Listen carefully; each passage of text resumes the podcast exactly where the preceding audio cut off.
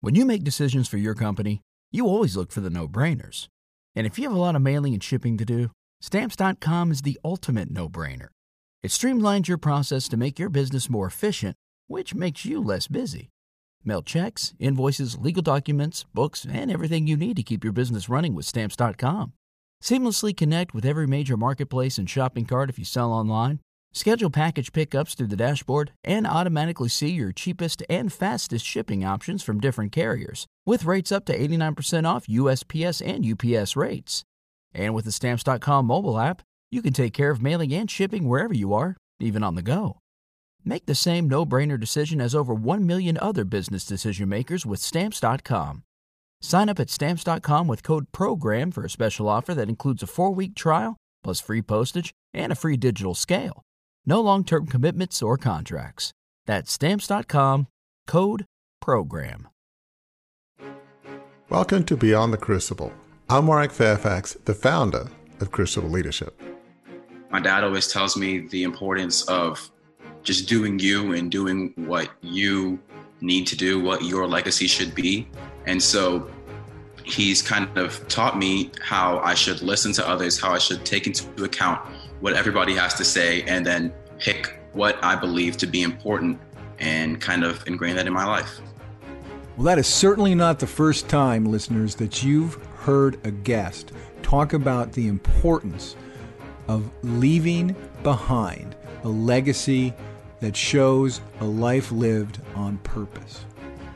It is, though, the first time you've heard that wisdom come from a guest like today's guest, Adom Appiah. That's because Adom is just a 16 year old young man. Yes, he has experienced crucibles.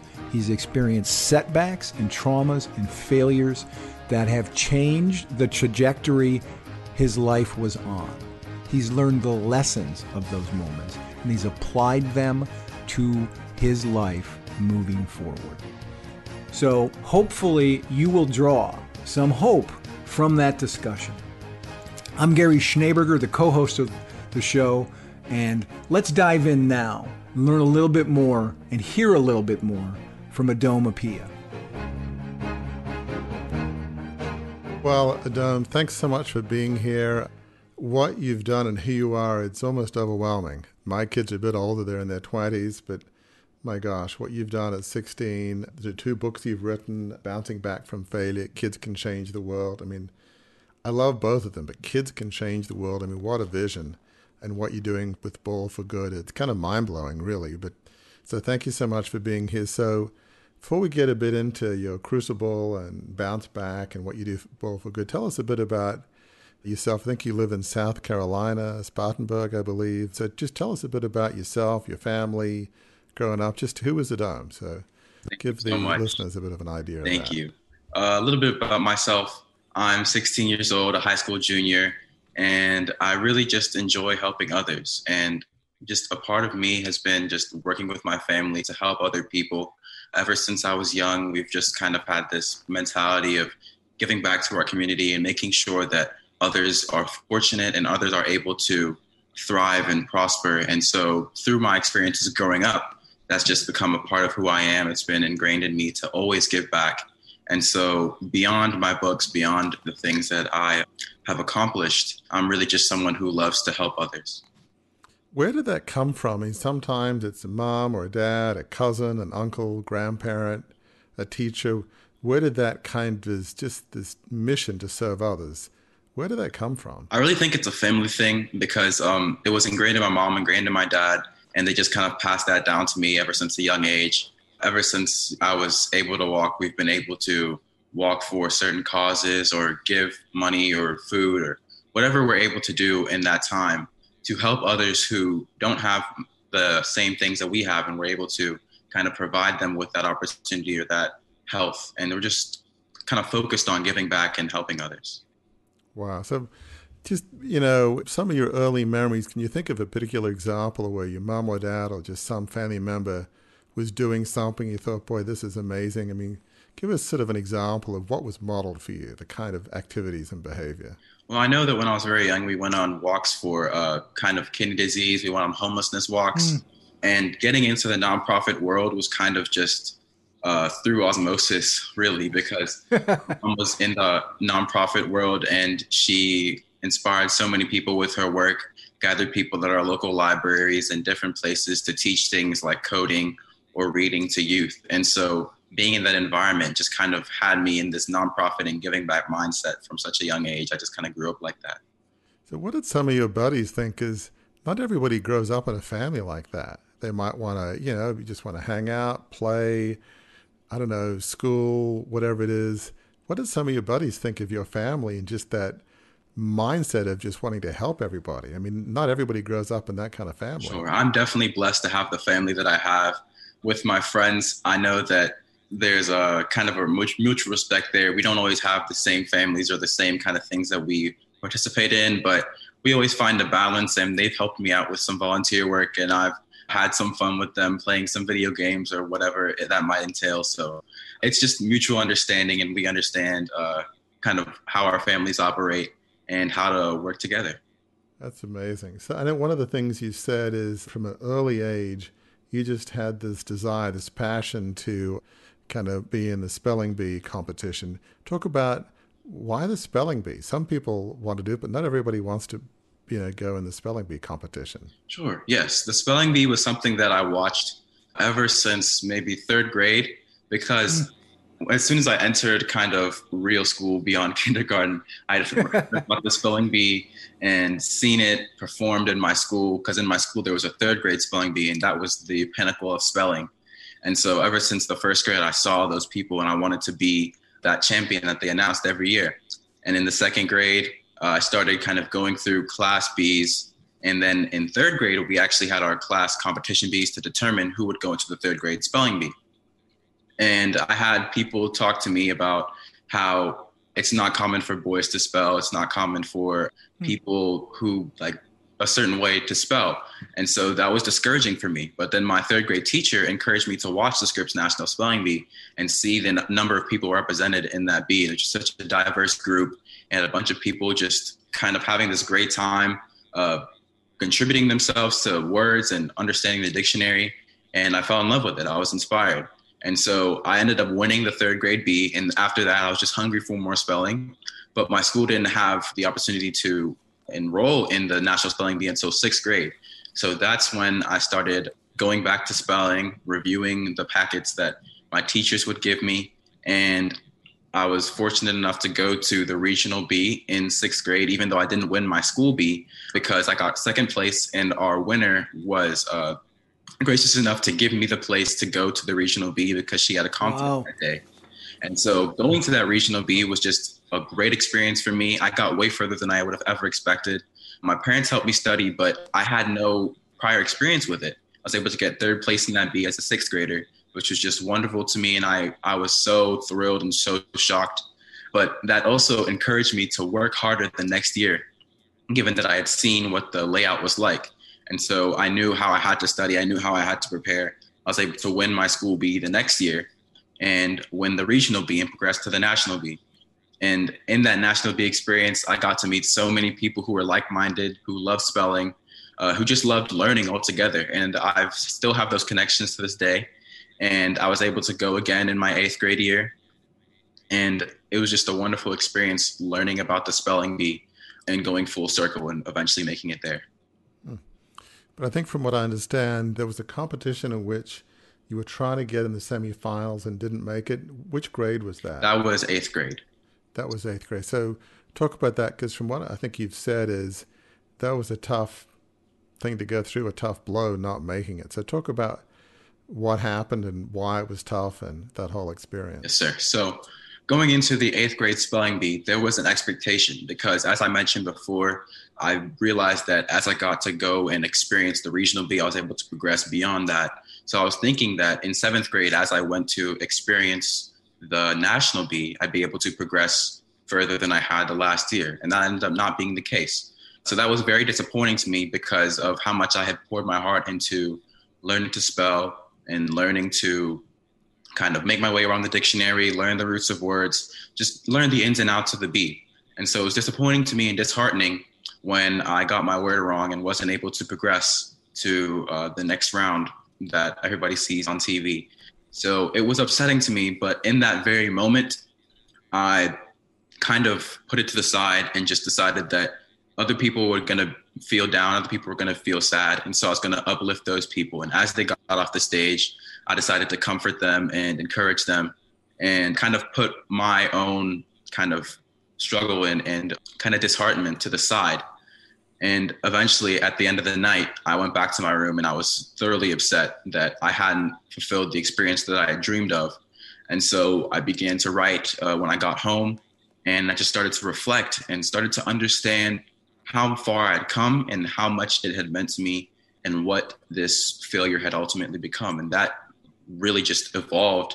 Those words that I was writing evolved into Bouncing Back from Failure, my second book. I mean, what's remarkable about that is sometimes you go through a, a gut wrenching experience you've wanted your whole life and you don't make it. And in that moment, you might be angry, sad, depressed. Very few people in that moment have enough self awareness or enough altruism, in a sense, to be thinking of other people. I mean, like people 10, 20, 30, 40 years older than you wouldn't behave the way you did, wouldn't have the maturity you did. And how old were you back then? Oh, this is 14, I believe. Right. I mean, I don't know too many 14 year olds, let alone 40 year olds, would have that level of maturity. I mean, that's I'm like, 55. It's hard for me to get there.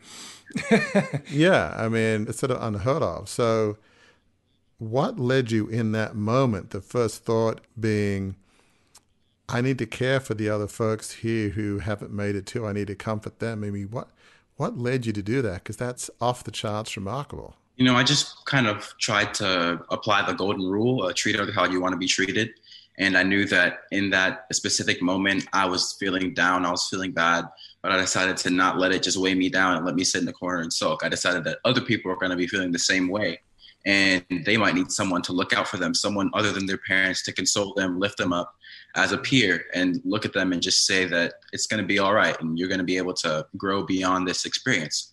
And I was able to console some kids who had further years ahead of them.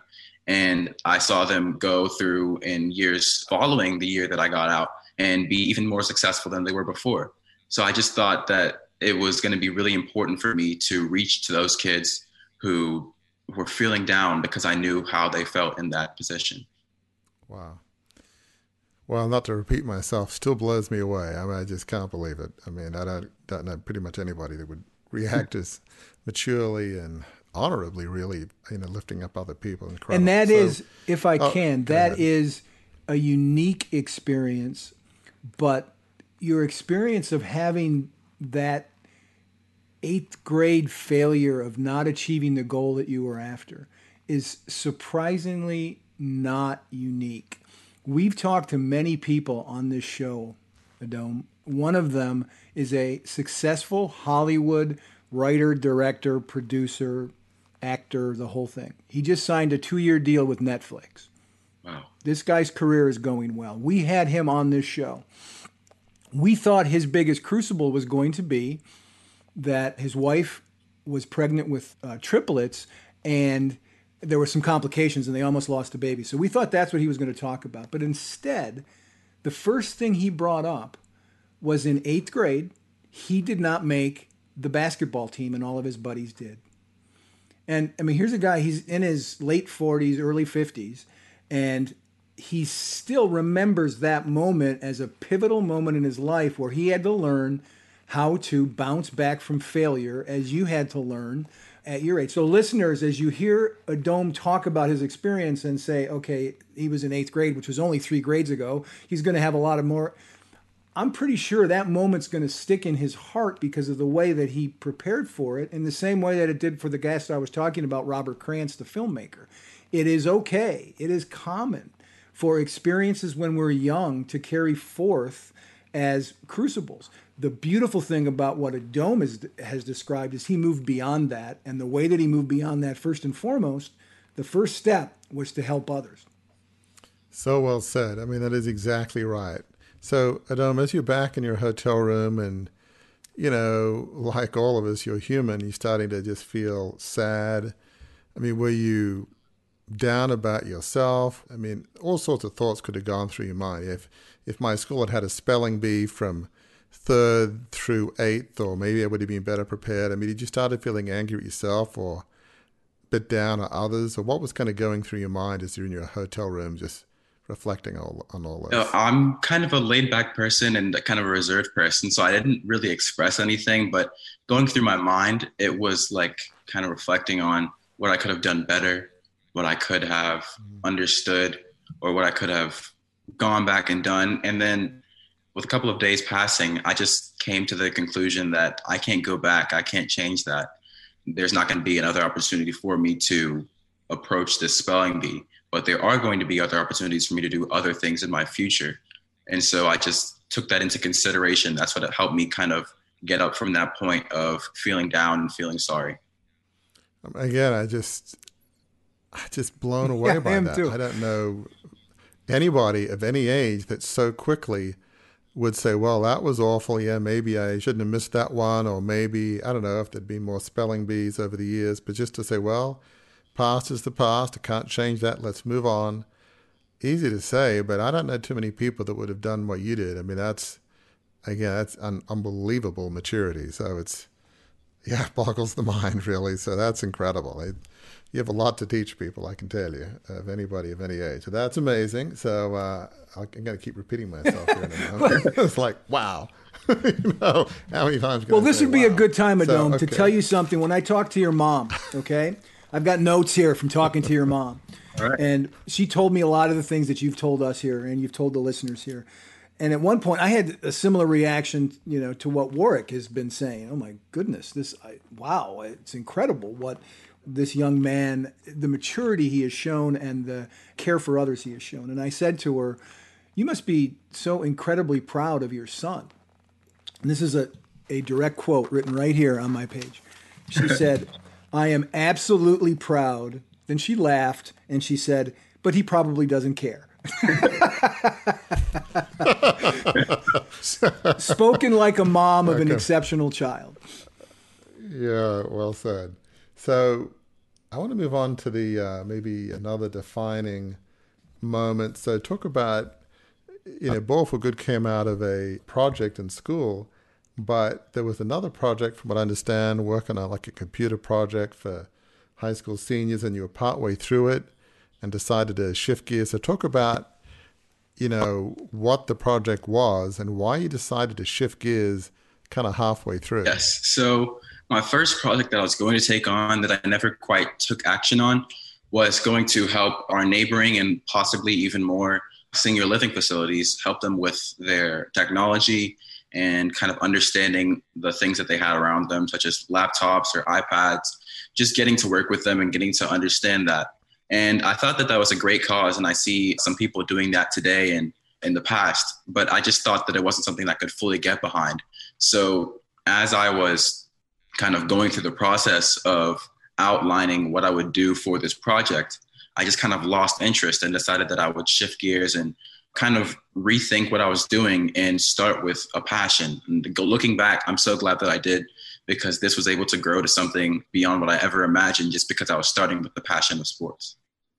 But talk about just what happened. You had a conversation with your teacher and they said, well, you can change gears, but basically it's going to say it's going to cost you. Yeah. It's going to cost you a yeah. lot. So talk about that conversation. What did your teacher say? And What was the cost that you had to uh, agree to if you wanted to move forward? So with that first project, we had already done a pitch. We had already done everything for the project grade. And so that's what I had earned. I had earned a pretty good grade on that project without actually starting it because we had pitched it because we had done those initial steps. And going back and kind of erasing what I had done and moving forward with something new, I would lose those initial points. So I had lost the points from the project that I had earned, and I had to regain them through Ball for Good. So that was another way of encouraging me to keep on my toes and update my teacher, make sure that everything was in line because I had to make up for something because I had to make up for lost ground. I mean, that was probably weeks, maybe months of work that you lost, right? I mean, went from a good grade to yes. zero, zero points. It's almost like being in a I don't know, 800 meters and you're 600 meters through an 800 meter race. It's like, okay, you're going to have to go back to the starting blocks again. It's like, seriously? Really? I mean, that's basically kind of was was what happened, which is incredible. Now, what led you to make a shift that not too many other kids your age would have made? It's like, wow, I'm going to lose all those points. I'm going to have to do all this work again. I'm going to have to go at double time, triple time. What led you to be so convinced that you wanted to make that shift? Because the cost was very high. You know, in discussions with people around me and my parents, family members, I just realized that if I was going to do something and I wanted to do it to the best of my ability, I wanted to have something that I was passionate about that I could invest in. And so I decided to kind of reboot when I figured out that I wasn't feeling this project the same way that I thought I would. And so that took me back to square one, took me back to the brainstorming stage. And this time I took it with uh, more care and more kind of understanding of what I was looking for rather than just looking for a grade. And looking back, I'm so glad that I did. So, you know, it's funny. It's not like providing technology to senior living places is such a bad idea. It's a pretty noble cause. It's not like, oh, well, who cares? It's like, that's noble. That's a wonderful thing to do. But talk about why Ball4Good, the concept of it really appealed to you and just fired you up, really. What about it made you say, I got to do this? You know, with the concept of Ball4Good, I've always seen sports as a unifying kind of measure. People have always been unified or divided about their sports teams, but overall, the sport itself brings people together. Mm-hmm. And so I thought that through my passion that I had for sports, specifically basketball at the time, I could bring a whole community together even if it was a small community gathering. And ended up being a much larger gathering than I would have ever imagined, packing out the gym. But I just thought that I could bring people together and kind of have a way to raise money with a joy behind it and have a community behind it and just kind of have this overall fun spirit going with the project. That's a remarkable vision, from what I hear you say, raise money through sports, but by bringing people together, by unifying them and letting them have fun. I mean, that concept of bringing people together, obviously, the world is a pretty divided place in so many ways. Um, and it's easy just to give up and say, well, you know, I mean, people a lot older than you just turn to be cynical and, you know, what's the point? Nothing will change. Everybody's entrenched in their corners and what have you. But yet you had a different spirit. You had more of an optimistic. So where's that come from? Because I don't sense that you're cynical. I sense that you're somebody filled with hope right? Yes, sir. I think you're probably realistic. You're not like in denial about the challenges of our world, but yet there must be a sense of optimism that fueled Ball4Good. Where's that sense of optimism come from? You know, I try to remain realistic in everything that I do, and I have kind of a realistic vision of what are the capabilities of this, what's the possibilities of this. And with Ball4Good, that kind of optimism and happy spirit really came with the idea that I would be helping somebody. If it wasn't a huge impact, I'd be helping somebody. It's not that it had to be something so magnificent, something that would get so many awards or have a certain dollar amount. I just knew that somebody was going to benefit from this project. And even if it wasn't somebody that I would ever know of, they would benefit. And that just gave me hope, that just gave me a drive, and it still does to this day. I think listeners really should hear what Adom is saying because it's so profound. Often we think, oh, we want this big vision to change the world, which is great. But a big vision, if you just change one life, that's a big vision. And so we should never be discouraged saying, well, I can't change the world. I can't change my town. I can't change my neighborhood. Let's all give up. If you can help one person, that's the big vision. You've ended up helping a lot more than one person, but you were willing to accept whatever would come, you give it your all. And if it was one person, you'd be good with that. I mean, that's a remarkable, again, I'll use that word again, incredibly mature way of thinking that people decades older than you don't get. So there's probably a whole lot more books that you have that could help people besides the two that you've done. But that's just a remarkable attitude. So talk a bit more about kind of Ball4Good. I mean, you've talked a bit about, you know, uniting people through sports. Who are some of the people that you help? Yeah, just talk a bit more about that. Yes, so uh, through Ball4Good, we've been able to help several nonprofit organizations uh, in my community and beyond.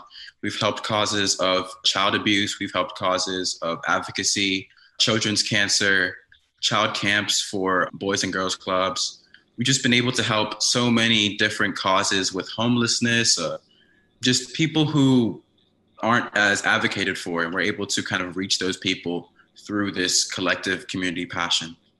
How do you choose which groups to help? We actually have a very talented grants committee that's comprised of youth throughout our community. And so we're schooled by the Spartanburg County Foundation staff, and they teach us how to review grants. And then we're able to look at all of these applications that people submit to us, nail it down to four organizations, and then submit it to our various school districts, and they vote for the number one and the three finalists. Again, it's amazing. How do you? This is an organization. A lot of people, again, decades older than you, wouldn't know how to do. I mean, how do you pull the list together? I mean, grants committee and a whole process to review. I mean, that's again, it blows my mind. How do you pull all that together? Uh, really, a lot of listening because there was so much that I didn't know. And being a young person, I knew that there were going to be aspects of the nonprofit sector and just the business world in general that I had zero experience in because all my experience was school. And so going through this project, going into this real world scenario, I just had to have an open mind and open ears, ready to listen to people and take different things from different aspects of the world and kind of put them in my organization in the way that I would like to see fit. Wow. I mean, again, remarkable. I think this is the what most you time said. you've ever said wow in an episode. it is. Well, it's like normally at the end, there's two or three things that listeners need to listen to. There's probably 10 or 15 yes. things that listeners need to listen to here. See, here's another one. Speaking of listening, you mentioned listening. I mean, there's many successful, so-called successful executives, political leaders, whatever. Most of them are terrible at listening. They have massive egos, thinking, "I know everything. I'm the foundation of all wisdom," and they don't listen. And there's certainly a lot of young people, uh, teenagers, 20s, who think, "Okay, I don't want to listen to my parents. I don't want to listen to my teachers. I don't want to listen to anybody. I've got it. I'm going to make my way." But you had the wisdom to know this I don't know about nonprofits. How could you at your age? I want to listen to to the experts, to the best advice to pull this together. I mean, that requires remarkable humility. I mean, where does that come from? I don't know. It's probably a tough question to answer. That desire to listen, the curiosity, the humility. That's I don't know. You probably can't answer where it comes from. You probably have always been that way. I'm guessing. But I mean, is your mom or dad? I mean, they they model some of these things for you. These desire to listen and be humble. Definitely. I know that my mom always tells me the importance of kind of respecting people and respecting where they come from, and so I've just kind of worked that into my life and how I can take different aspects of the world and put them into what I do in the most productive way possible. My dad always tells me the importance of just doing you and doing what you need to do, what your legacy should be. And so he's kind of taught me how I should listen to others, how I should take into account what everybody has to say, and then pick what I believe to be important and kind of ingrain that in my life. Another amazing word that I don't think I've heard pretty much any 16 year olds mention is legacy. you know, what your legacy to be. That's something people think about on their deathbed. It's, it's typically, man, you know, I made lots of money or whatever happened and oops, you know, I neglected my family. I was so driven, you know, whether it's in any field of endeavor, business, sports, the arts. But you're thinking about legacy right now. I mean, do you have any inklings of what you want your legacy to be? It's probably a massive question, but since you brought up, I bet you do. I bet you do. I have some broad aspirations as to I just want to be able to help kind of definitely more people than I've helped now. I want to be able to get to a point where I can consider myself a true philanthropist and be able to allow people to benefit, be able to help with the issues of the world in whatever way I can, whether that's in leadership or in financial contributions I just want to be able to say at the end of my life that I was able to make a difference. I was able to help. And that is in the parlance of Crucible Leadership listeners. That's what we mean when we talk about leading a life of significance. What Adom just talked about is his ship, where he's not exactly sure what port it's going to land at, his ship is pointed, the compass is pointed toward a life of significance. Yeah. Wow, that is uh, that's pretty amazing legacy. So, again, let's talk a little bit more about Ball4Good, and so I get all the amazing things that you're contributing to. So, how do you raise the money? Is it like at sporting events, or how do you, you know, maybe I think you brought in some different maybe NBA players. How do you do that side of it, the sporting events, and create interest in what you're doing and raise the money? Sure. So, our first year, we started with what is now our annual celebrity basketball game. That's where we kind of tie in local celebrities as well as other celebrities to join us and play basketball against one another. And they just pitted against each other in teams. In the first year, we just kind of raised money through grant sponsorships, uh, concessions, ticket sales. And then in following years, in order to raise more money, we had competitions for the players to see which player could raise the most money. And they'd get a plaque for that. And so it's just kind of encouraged players to get behind this cause and tell their friends about it. So that spread the word about Ball4Good as a whole. And beyond the basketball game, we're able to raise money through uh, different streaming services. We're able to raise money through soccer events, different school programs we've partnered with that are able to receive donations or uh, donate physical items such as like winter hats for children or women with cancer we're just able to do these various things for different organizations uh, through avenues of sports and other avenues. Like as the quarantine hit, we were unable to have our annual basketball game. So we transitioned into something different this year. We had a music fundraiser in which we streamed music on Instagram and Facebook, and our viewers tuned in every week for almost a month and a half. And they donated to the GoFundMe. We were able to raise a substantial amount of money just by playing music and having kind of a party every weekend.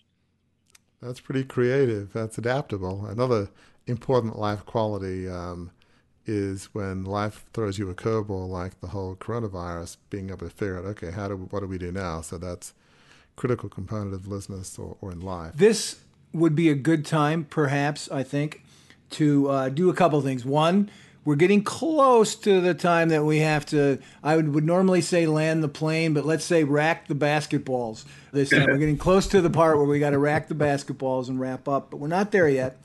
But the other thing i would be very remiss adom if i did not give you the opportunity to tell listeners where they can find out more about you your books and about Ball4Good. How can they find out more? Yes my social media handles are all at i am adomappiah and uh, you can also find us on Instagram at We Ball4Good or Ball4Good on Twitter. And uh, you can go to ballforgood.org for more information about our organization. My books are also available for sale on Amazon. They are Kids Can Change the World and Bouncing Back from Failure. Fabulous. And we will spell for you, listener, both of Adom's names so that you can find those handles in the social media accounts for sure. One thing I'm curious about is obviously your first book you know, bouncing back from failure. I mean, so needed in our world today. But kids can change the world. I mean, that's an amazing title. What's the concept there? I mean, why'd you write that? Obviously, you're changing the world, and you're, you know, you're still in high school. But what prompted you to write that book? Maybe that's an obvious question, but I'm just sure. curious. Uh, Kids Can Change the World actually didn't start as a book. It just started as me writing down ideas based on my experiences with the spelling bee and Ball4Good. I just felt like that specific year for me was just so profound and so awakening that I decided to write down my ideas. And eventually, a couple words turned into a page, page turned into a chapter. And before I knew it, I had this book with these written out steps to how kids can make an impact. And the title says kids can change the world, and people kind of view that as, wow, that's such a large and such a profound statement. But I truly think that if everybody has the mindset that they can change the world, the world can actually change. Because if people have the mindset that I can't change the world, the world is so large, then nothing is going to get done. But if people have the mindset that me as a person, if I do one small thing every day, the world will change in a small way, then eventually a lot more gets done because a lot more people are purpose driven and kind of excited about going out to make a difference in the world. Absolutely. And I think kids have unique opportunities because sometimes you get a few more decades in life and you get downtrodden, you get cynical, maybe you've suffered failure. Maybe you've, you know, sometimes it can be not your fault. You've been mistreated. A lot of things can happen. And you start getting angry and sometimes understandably, you start giving up and just, oh, what's the point? You know, the world isn't fair, which obviously it's not. But sometimes as a kid, you might know that, but you haven't had a few decades of, I don't know, being uh, mistreated or downtrodden or failing. And so sometimes that sense of optimism hasn't faded yet. That later on, and you can, it can be very understandable why it fades, but it's good when hope and optimism doesn't fade. And sometimes with kids, you know what I mean? It hasn't yes. faded yet, you know? So there's a unique opportunity. So what's kind of next with, obviously you've got, you know, uh, junior, you're probably thinking of life after high school and college and all sorts of things. But when you think about Ball4Good, what's kind of the next step in the vision for you? For me, uh, with Ball4Good, I'm looking, especially this year, to have something to wrap up. I don't know the scale that we're able to accomplish, but we're looking to do something with a streaming service that will be able to raise money through Ball4Good. It won't necessarily be me streaming, it could be someone else that we're partnered with, but we're looking to kind of raise money through that. And then going forward, we're looking to kind of have meetings with our various committees check in with them and brainstorm as to how we can adapt, assuming that we're not able to return to what we normally do anytime soon. Wow. Well, thank you, Adom. I mean, that's so many remarkable things. And now, Gary, you're probably going to try and sum up here, but I think if there's some things that we can really learn from Adom, often, you know, what leads people to be great leaders is character. I mean, I love history, and one of the things we talk about a bit on here is Abraham Lincoln, and historians regularly rate him as the top president.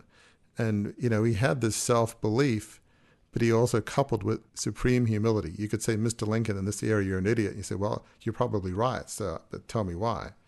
So, you know, what leads to greatness is really, obviously, I'm sure your parents probably say all the time, is character, is that, sen- yes, self belief, but that sense of humility, the willingness to learn, thinking of others. That's really what makes great leaders and great characters. And you're already living that way at 16, so it's mind blowing. So thank you. I mean, it's an honor to have you here, it really is. I'm going to change the way I normally end the show. Listeners, you know how I how I normally end the show. Uh, Dome does not, but it's because of you, Dome. I'm not going to end the show like I normally do. Normally, I say, here are three tips that you can learn from what we've just had in our interview with our guest. I'm not going to do that because I don't believe I can do justice to some of the truly insightful things you've said. So, what I'm going to ask the listener to do is go back and replay this episode because there's a reason why Warwick stopped several times in this conversation with this young man and said, Wow, because there is great insight. And his book may have been called Kids Can Change the World, but there are tips in this conversation where you, at any age, can change the world by simply following these simple examples. One of the things I love about this conversation, Adom, is that you don't talk a lot. You're a man, a young man of few words, and the words that you say have great impact.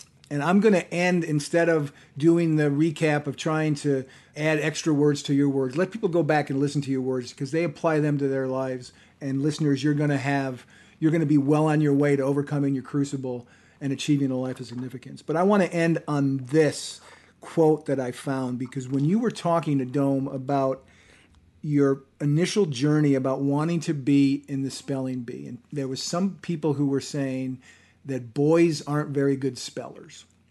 And that could have discouraged you. But your third grade teacher you mentioned encouraged you and got you going and got you into the spelling bee and, and lit that fire in you again that maybe it had some people had tamped down.